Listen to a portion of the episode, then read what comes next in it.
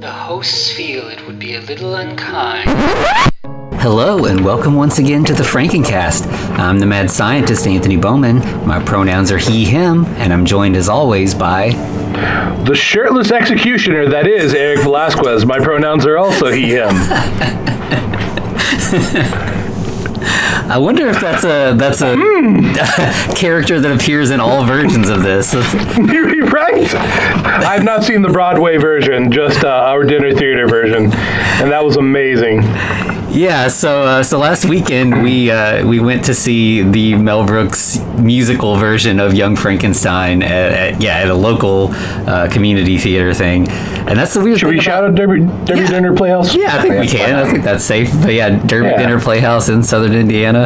Um, Mm-hmm. uh, hopefully, I think we're going to try to talk to some of the cast here in a few days. But uh, we Wow. we uh, wanted to just kind of get down our thoughts right after having seen it. Yeah, heads up to you patrons out there. You get to know before anyone else, right? Yeah. And you know, it is it's strange kind of like talking about something that is like a one, you know, like theatrical stuff because every version's a little different. We don't know what other people have seen. In fact, I realized as I was kind of doing a little bit of research after the fact that our version cut one song from the uh, uh, full Broadway version. Um, because like it but it even listed in the program but i was like that does not sound familiar and i found a youtube video and i was like no we definitely didn't see that um, Wait, um, which was that the law or which one was that? um, it was join the family business Join the family business. Okay, fair enough. Yeah, I don't. I mean, you know, we got the whole the whole uh, scene of his ancestor, the the original Frankenstein, uh, getting into Victor's head here, and uh, yeah, we we got nothing else, pretty much, right?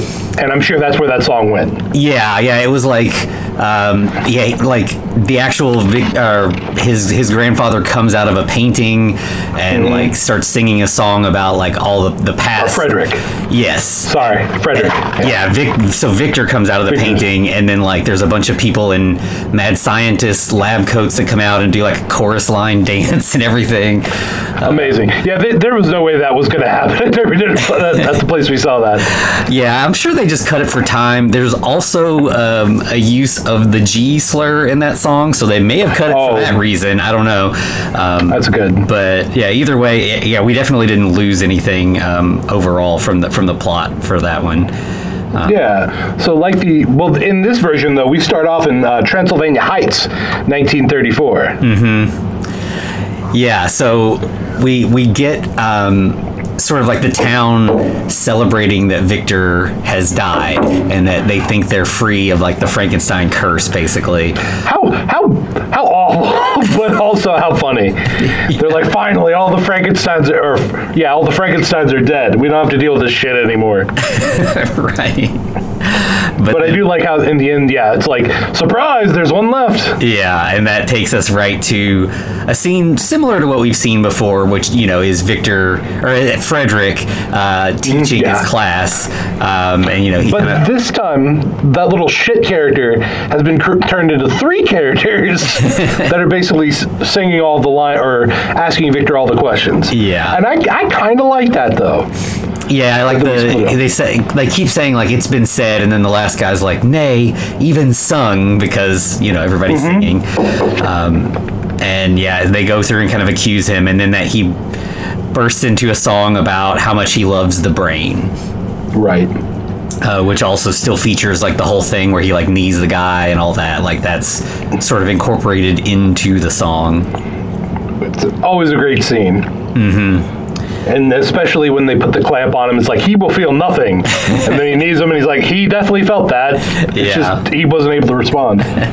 and then after that, we then go into "Please Don't Touch Me," Which- which is amazing. Yeah, I, that's it's definitely one of the high points. I think the uh, the women in this really every one of the best songs is one of the songs by one of the female cast members, uh, and this one is one like is the first sort of like bit that sort of really i i- expands on what happens in the movie because you know in the movie there's that whole bit where they're at the train station and like you know he wants to kiss her but he can't because she's got her lips. Taffeta, darling. Yeah, but in this one, there's like the implication that like she's kind of like fooling around a lot on the side, but that she just doesn't want him to touch her until they're married. Um, Yeah, I, th- I think there was something like that in the original, but it's Mm-hmm. v- much more explicit in this version. yeah, it's leaned into pretty hard. Like she says something about like, you know, everybody in town knows that I come first. Right. It, it's definitely like the body song, you know, like it's just uh, like it literally ends with her just shouting tits So over and over again. um, but, but yeah, it's it's a lot of fun.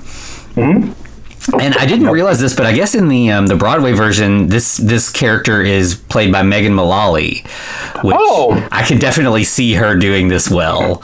Yeah, that'd be really good. Yeah, and so then uh, yeah, we we end up you know they they pretty much abbreviate the whole travel process, and it's just him arriving in Transylvania and meeting Igor, Igor. slash Igor.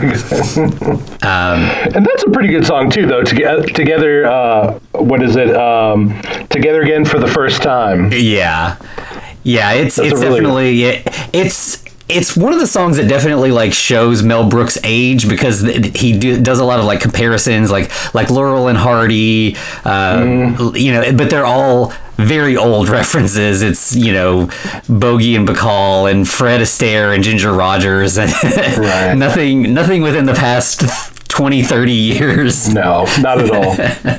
but that um, makes sense, right? I mean, he's he's getting up there in age. Yeah, yeah, but in it, yeah, it works, and it's it's a good song because like it starts and you know like Frederick is like really resistant to the whole idea, and you know Igor keeps like prodding him like, come on, like even if you don't want to make a monster with me, like let's sing, it'll be fun, and he's like, Yeah. all right, we'll sing, and then they really get into it, and yeah, it's it's a pretty good introduction song. Well, that's not the only introduction song we get, because right after that we get "Roll, Roll, Roll in the Hay."